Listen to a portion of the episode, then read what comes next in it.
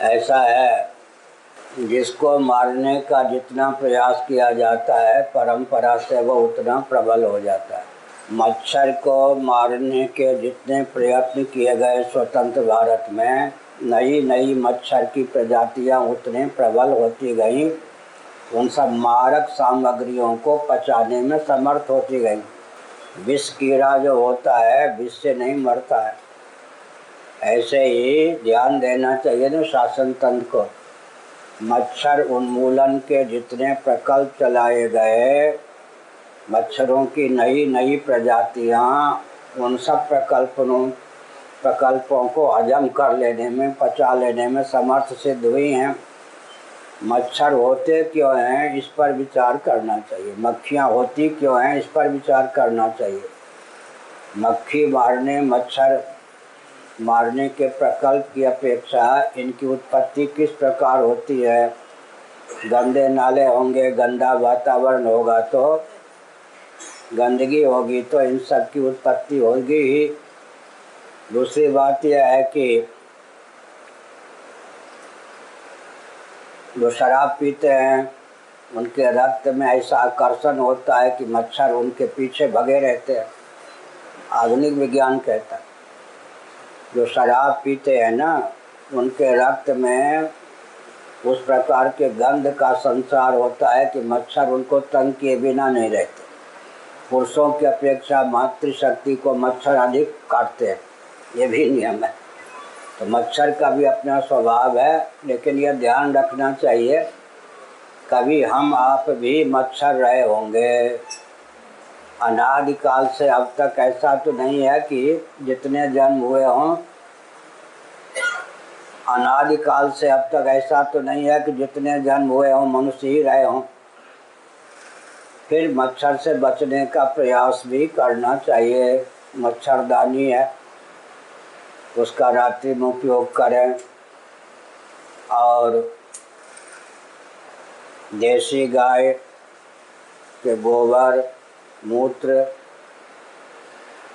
को मिलाकर स्नान करने का योग सदे तो उससे भी मच्छर भगते हैं, काटने का प्रयास नहीं करते, काटते हैं तो उसका प्रभाव नहीं पड़ता है। मच्छरों से बचने का प्रयास भी करना चाहिए, कई नए रोग को उत्पन्न कर देते हैं मच्छर।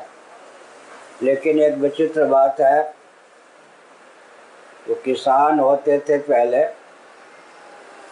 उनको तो लोहे प्राय शरीर में लगा करते थे कहीं ना कहीं, पर सेफ्टिक की स्थिति नहीं होती थी। जीवन की संरचना आरामपूर्ण ढंग से ऐसी की गई है कि लोहे क्या मच्छर भी प्रभाव डाल देते हैं, मक्खियाँ भी प्रभाव डाल देती हैं।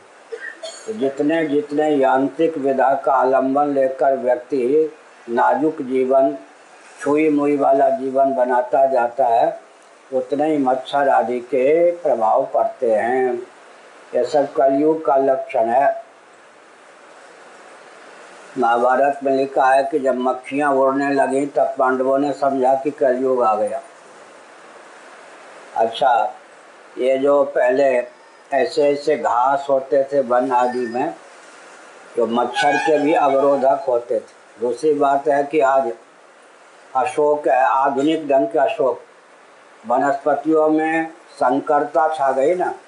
हमारे अपने फूल भी नहीं रह गए, हमारी अपनी तुलसी भी नहीं रह गई, हमारे अपने सब्ज़ियाँ भी नहीं रह गई। अशोक के पेड़ जो होते थे, वो शोक हरण करने वाले होते थे। आधुनिक अशोक के पेड़ जो हैं, वे शोकाप्रद, कलहप्रद हो जाते हैं।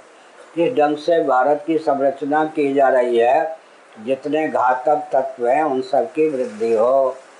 मच्छर को भी बचाने का प्रयास करें, अपने आप को मच्छर के चपेट से मुक्त करने का प्रयास करें। लेकिन एक नियम है कि बड़े की रक्षा के लिए छोटे की बलि दे दी जाती है। संसार ऐसे ही चलता है। मनुष्य की रक्षा के लिए मच्छर इत्यादि तो भगाने के प्रकल्प चलते हैं। लेकिन तुलसी, कुश इत्यादि अगर वाटिका में है देसी यहाँ पर रहते हैं, देसी अशोक इत्यादि हैं तो मच्छर के प्रकल्प कम हो सकते हैं। पर्णकुटी जो बनती थी ना, उसके पत्ते बड़े तीक्ष्ण होते थे। उन सबसे मच्छर की रक्षा होती थी। वनस्पति विज्ञान के आधार पर भी मच्छर से अपने जीवन को मुक्त किया जा सकता है, लेकिन जो खान पान ऐसे हैं, जो मच्छरों के लिए बहुत प्रिय हैं उनका भी ज्ञान होना चाहिए। जो खान पान में त्रुटि होती है, उससे जो रक्त बनते हैं, वो रक्त मच्छरों को आकृष्ट कर लेते हैं। आकर्षण का विषय सजाती होता है। सजाती सजाती के प्रति आकृष्ट होता है। जिस तरह के रक्त पसंद है मच्छर को, उस तरह के रक्त बनाने की सामग्री का सेवन करेंगे तो मच्छर हम पे लट्टू हुए बिना नहीं रहेंगे। उनको मरने का डर नहीं रहता है। मार देंगे, आगे आगे की पीढ़ी उनकी और मज़बूत होगी। आगे की पीढ़ी देख रहे हैं ना, बहुत मज़बूत होती जा रही है। इसलिए मच्छर से अपनी रक्षा भी करें, बन सके तो मच्छर की रक्षा हो मतलब मच्छर कम से कम लगे या न लगे उस ढंग घर का और शरीर का वातावरण बनाना चाहिए। कपड़े आदि का प्रयोग करें और किसी के साथ कुछ व्यवहार करते समय ये ध्यान रखना चाहिए कभी हम भी ऐसा या हो रहे होंगे। तो दया का उद्रेक होता है। कभी हम भी मच्छर रहे होंगे, कभी हम भी मक्खी रहे होंगे। ये भी है और जीवन की रक्षा का उपाय भी है, सामंजस्य साधना से हो गया मच्छर का और